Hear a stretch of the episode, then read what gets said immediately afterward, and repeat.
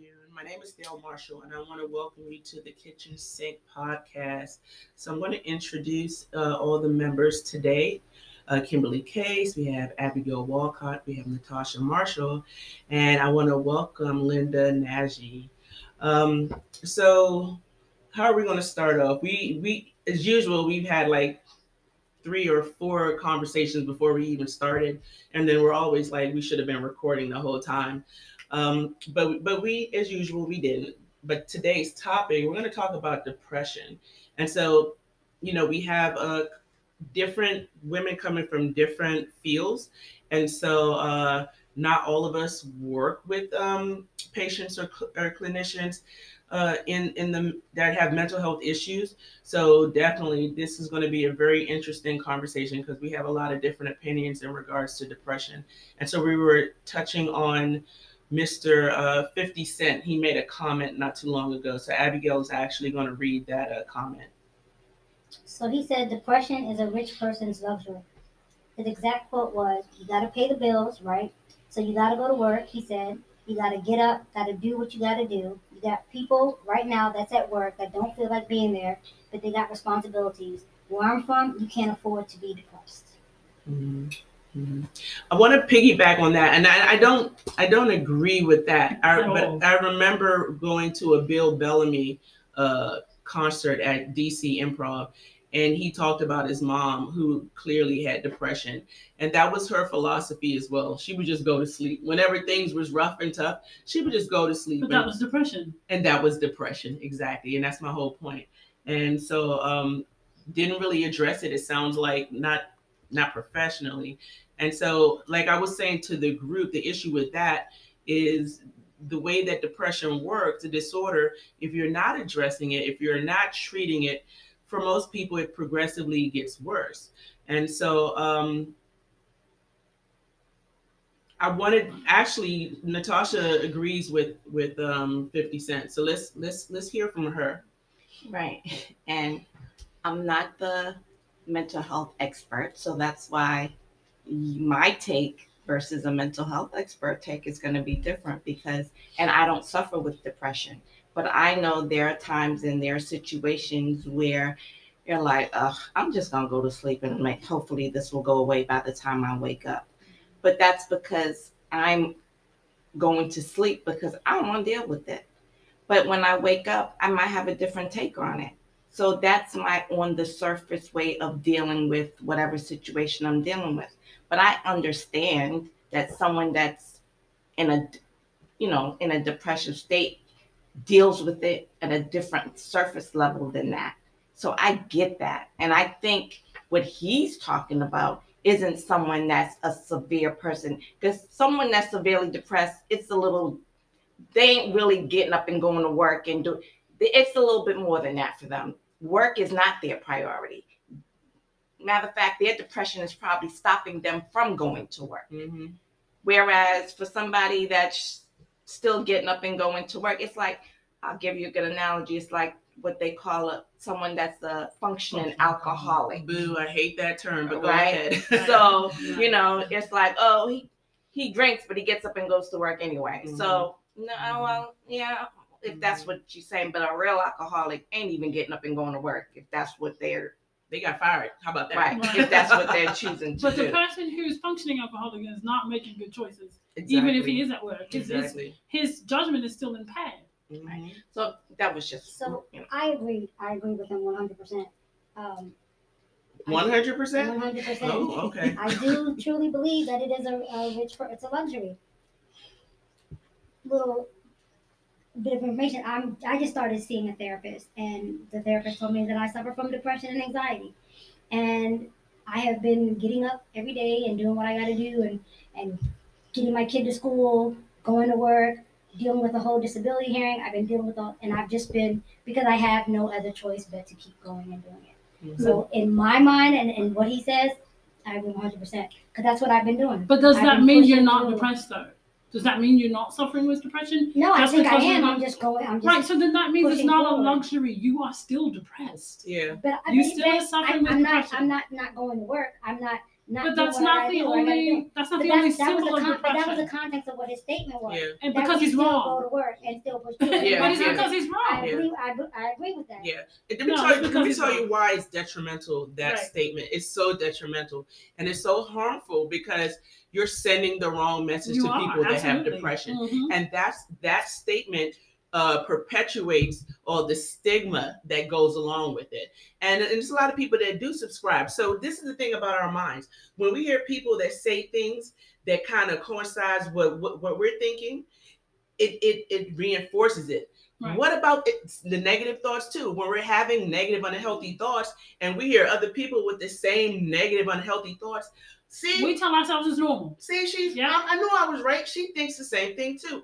and it reinforces it. And what we don't want to do is reinforce unhealthy thought patterns, unhealthy thinking. We want to promote positive It's thinking. confirmation bias. It's a false positive, is what it is. And so the thing is that you you have a doctor saying that you're depressed and that you're dealing with these things, and it gives the impression that because you're still going to work, oh, I don't have the luxury of being depressed, Mhm. but but you are.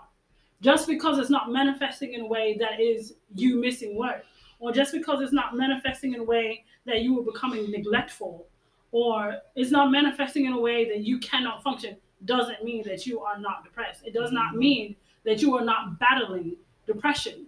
So this idea that in order to be depressed, you have to be um, wealthing and lying around Mhm. doing nothing in your bathrobe eating ice cream, like that's that's not that is not depression, um, or that's only one type of depression. and that shouldn't be the like that. ideal either. It's not the ideal. It shouldn't be. It's not. And so, um, I mean, depression can be yes, I get up and go to work every day, but maybe I didn't bathe. Maybe I just brushed my teeth and threw on what I had on yesterday Mhm. because I'm just trying to get through the next eight hours. Um, maybe you know you have kids like my mom always laying down. I had a, I had a client tell me that, Mhm. and I'm just like, "Good, she depressed." you know, yes, she went to work and she made dinner and she did, and then she goes and isolates and locks herself in a room and that don't bother me. I'm going, to lay, I'm rest. I'm tired. I don't want to be bothered. And so she's not having any sort of engagement with her children. She went to work though, Yeah. and her house is relatively clean because they know not to mess it up. And she paid the bill. And she paid the bill. most of them anyway. She yeah, what she could Could afford, afford, to pay. Right. So like it doesn't manifest in you not doing anything all the time. There are several manifestations of depression, just like any other challenge or disorder or disease or what there are several manifestations. And I think this this flat categorization of um, depression being, you know, having the luxury of not doing anything is really um, gosh, I don't even, it's a, like a, I don't even know what you call that, but it's a problem. Yeah. Um, and there's different levels and degrees of Yep. depression. So there's mild, right? And there's moderate and Mhm. there's severe. And there and there are other things that go along with that, and other little modifiers, right? Mhm. That it might be a single episode, it might be recurrent. Right. You know, but I can clinical depression, and you might be in a depressive state. exactly. But that none of that means that you're not depressed, and that your your nap How about is not a result of your depression. how about I, I worked with someone who um who had a lot of health issues. So that Mhm. that's what created her depression. Mhm. So it, it, and the health issues weren't getting any better. But like by all accounts, like talking to her, she doesn't seem. But it was like she just had a ton of health issues. Mhm. Um, but everything else in her life was okay, except she just had a lot of health issues. So that's where the depression was coming Right. from. That's It wasn't because she lost someone. It wasn't anything clinical, wasn't mental, or uh, imbalance, you Mhm. know, in her brain, chemical. Um, you know, um, yeah, it wasn't that. Finances were fine. Relationships were fine. She just had a ton of health issues, and so, and it was like, I don't know. It's like times she was just kind of waiting to die. She Mhm. wasn't suicidal though, but it's like she couldn't live. Like she, lost her will because everything she was doing wasn't improving, and she was getting depressed about it. Yeah, yeah. Like she the- wasn't seeing improvement. like the, the physical um endurance that she had the stamina it just it wasn't there it was Right. at the point where you know i'm starting to pee myself now Right. I, I, any it doesn't matter where i'm at like Right. just imagine one day you're you're out and about and you just you're you're incontinence Right. Mm. and what what what's happening you know that that would be devastating for any one of us Right. so um and then then find out was nothing you could do about it and or the doctors didn't have an answer for it so it starts But to weigh yeah. on you and i think you know um Abigail, at the risk of like bringing up, you know, you were saying like you've got this stuff with your disability here, and you've got you've got a lot of like all of that stuff can sometimes be. It, you know, depression can manifest as like this. This is just too much. Mm-hmm. You know, just an old like that sense of overwhelm. Mm-hmm. Um, and just like my, I have a really full plate right now. I'm not managing all this stuff. People that that comes with like that sense of feeling incompetent and unable to manage all the moving pieces. Also, is a manifestation of depression. I can't do it all, and mm-hmm. and that brings depression with it as well. So like I think, he, So, what is the difference between being tired and being depressed? severity. I think. Yeah, yeah, yeah. Because because, you could just fatigue can be a symptom. I'm Right. tired. Yeah, yeah. Well, but Why that's does it have to lead to? it. Doesn't. It doesn't have It to. doesn't Why always. does it have to be? You know, what's the difference between saying if I say I'm tired, you're like, no, you're just depressed. Why you got? Why I Well, can't well, I just don't be know who's I tired? saying that. I don't know who's saying that. People, so no, I'm just saying. No, I'm, I'm not saying okay, what you're okay. saying now. Okay. I'm So- saying because you could be just tired, but then a medical person be like, oh, that sounds like depression. no, No, no, ma'am. no, no, I'm no, just tired. I'm just- professional. I'm just, saying. I'm not. Right. Yeah. We. Yes, hear you. I don't know, yeah. So, so the thing about that again, even if you came to me right and you told me all these things were going on, yes, something may pop in my head. But uh, anyone that's ethical and professional, they're going to assess you They're do because you still have to meet a criteria. You can give me all a lot of symptoms, not all, a lot of symptoms of bipolar, or I can hear that you're doing this and doing that. And first, people are like, "Oh, he bipolar, she's bipolar," and I'll be like, "You still have to meet the criteria." And that was the thing with with Trump being in office. Mhm. A lot of people, he's a narcissist and he's this, but some of them would give you that disclaimer. I'm not diagnosing. I'm just saying. Right. check, check, check, check, check.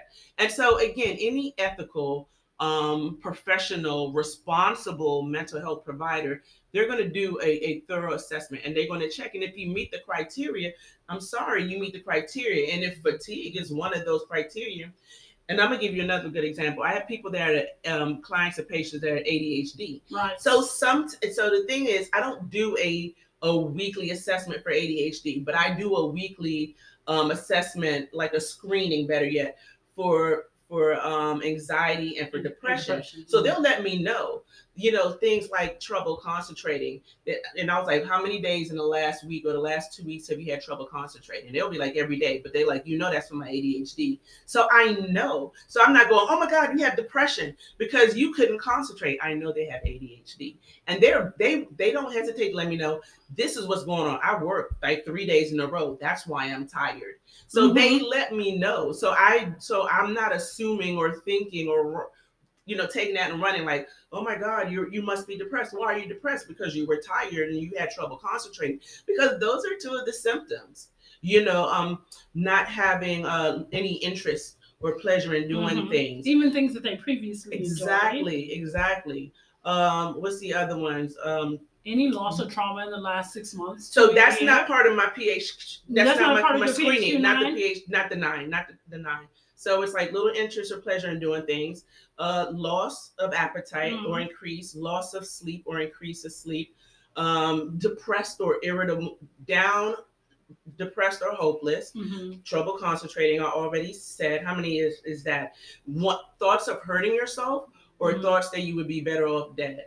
I'm- I think I'm missing one or two. But again, and, and then a couple of those overlap with the anxiety screenings too, because the anxiety asks about irritability and it asks about um what else does it ask Oh, about? so you know, I was thinking about the CPM, t- uh, the CPM PTSD screening. okay, okay. And so, yeah. then, like, if you've had a loss in the last six months to a year, Mhm. or any other major life changes, including moving, you know, Mhm. because those are stressors, yes. which So often what lead to that's depression. She hit upon. She Yeah. Right. So the move. She hit upon Mhm. the change in independence. I wasn't Mm. trying to pick on you. I was The- just saying. No, no, I'm just this is this is what she went down the list, and she talked about, which I thought was interesting. That she said I had trauma. I thought I never had trauma, Mm. and in going and talking with her, certain things that have happened over the course of the last year or two, Mhm. she said that's trauma. That's Mhm. trauma. A lot of people don't identify they don't own trauma. identify They- because because you know why we push through. we push through. We exactly. push through and we and we go through and we we feel like well, this life. You know what I mean? Like we've been told that this is life and you just kind of roll with it.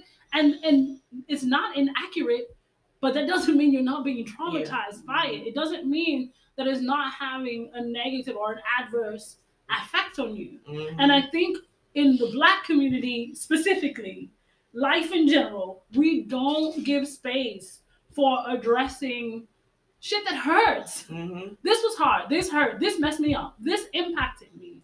This this affected me. Why is that? Why? Because we don't have time. Well, it's not that because we have to be strong We- too. Well, we that's always got to be strong. The strong, I'm independent strong. black I'm- woman trope I'm is the strong. And the black woman is always the one that's got That's to always- the weight. We do. We carry the weight of every. You know what? This this uh this non-melanated individual stated the other day. Black women will save everyone. No, the fuck we not. I'm not carrying nobody. I'm, I'm not doing it. I'm not But you're helping you expected live. I'm not. I'm not. You need to adjust your expectations of me because you came to me with an empty bowl and I had nothing to put in it. Mm. I did not tell you it was going to put anything there.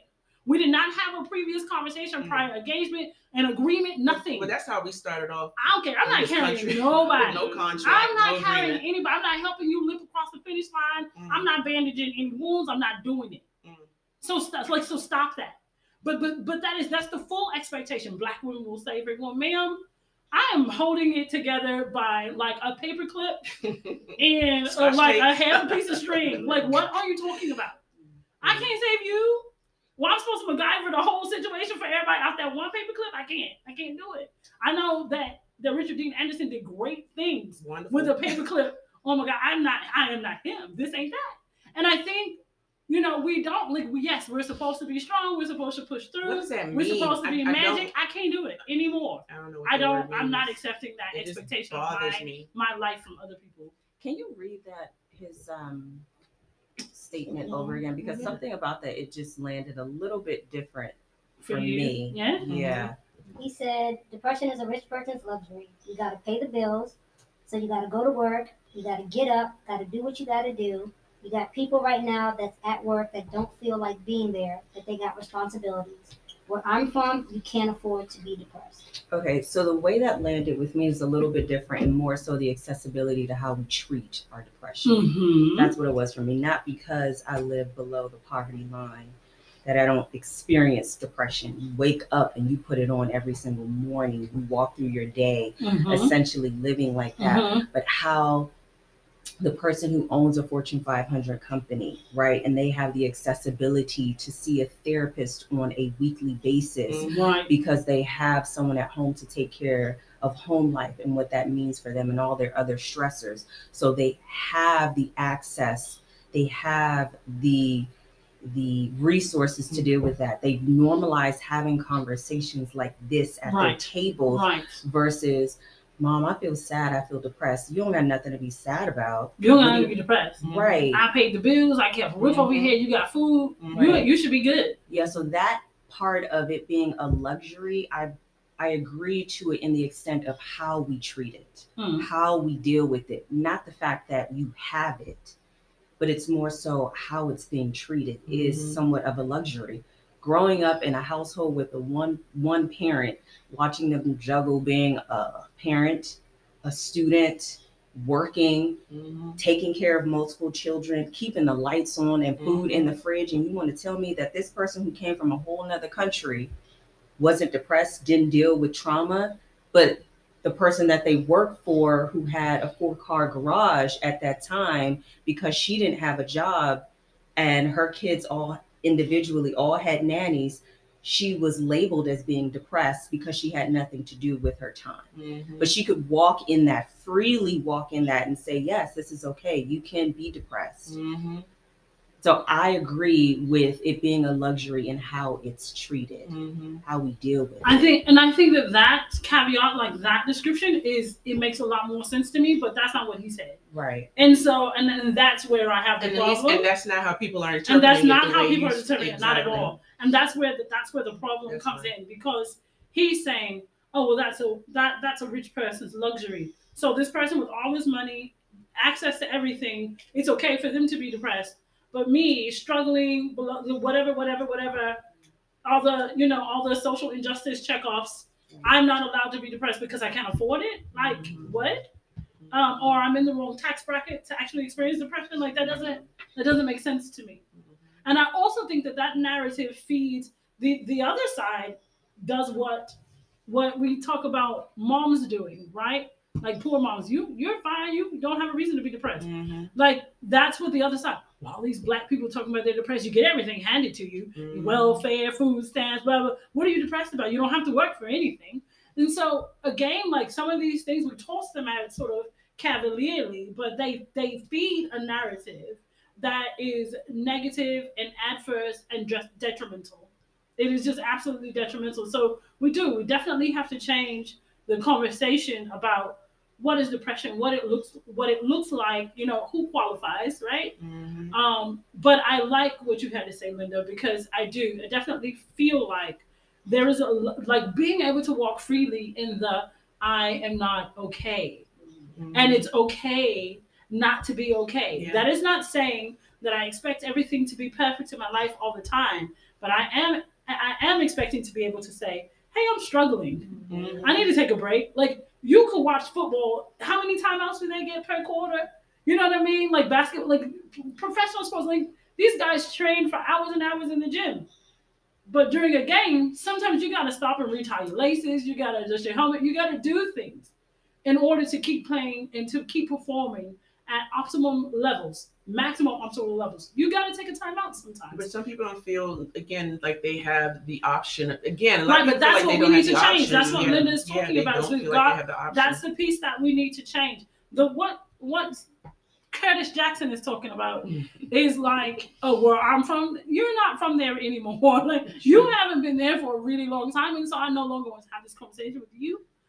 Uh, because you can access resources as you see fit. If you're not getting support for your trauma of getting shot nine times, like that's on you. Because you are definitely in a position of doing that now, right? The the fact that you don't you don't see that as trauma, you see that as street cred. I can't like I can't what I can't convince you otherwise. But like the thing is is that you do have access to resources if you want them.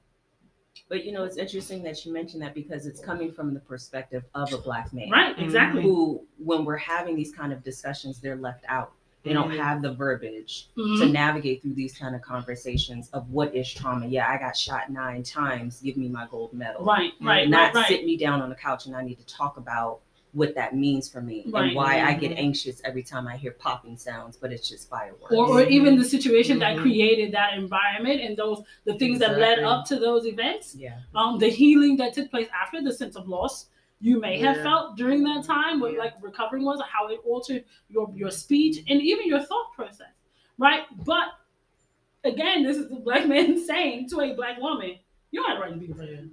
That's you know that's poor. That's that's not for you, right?" And so it's hard to engage them in a conversation when they're bringing that perspective as well. It's hard to engage them or include them in that conversation when that's when that is what they offer at the table. You want to say something? Well, I want to piggyback off of the resources thing Mhm. because those resources, they ain't really there. That's true. That's yeah, but that's And- kind of what we were hinting at earlier in our Yeah. earlier conversation. And, um, Before we started recording, yeah, yep. they're not there. They're not and- there. It's not as much support as you think. From personal experience, even when you have insurance Mhm. Mm. and you go outside the network, Mhm. I'm talking two hundred and fifteen dollars for forty five minutes. Right, because it's a therapeutic hour. Okay. Mhm. So But we're also not talking about your resources. We're talking about 50 cent resources, Mhm. which is no, different. I'm not. I'm, I'm not even talking. Oh, but that's I'm talking when I was about the talking about average him. Joe. right, but I was talking about him specifically. Yeah, Go we're ahead. talking about Yeah, no, That's it's that's definitely a battle that I have. Like I can complain about, like I fight with the VA for my Mhm. parents being able to access resources that they earned.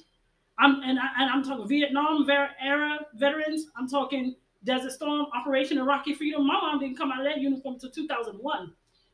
Do you understand what I'm saying? And I mean, and then she served her country Mhm. working for the State Department overseas. So like she and she was in uniform from 74 to 2001.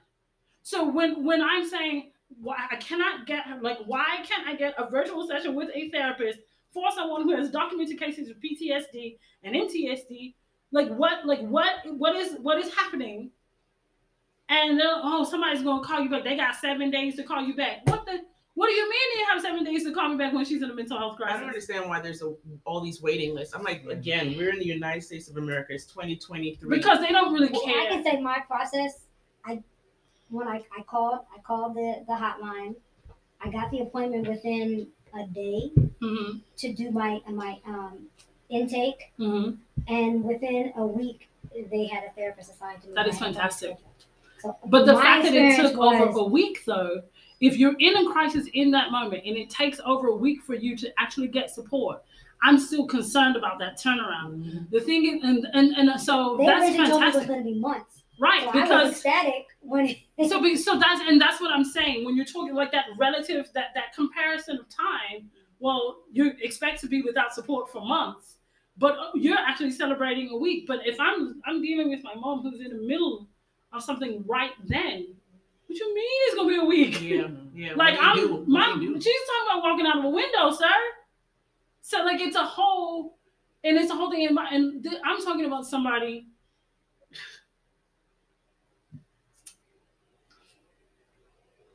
Take your time.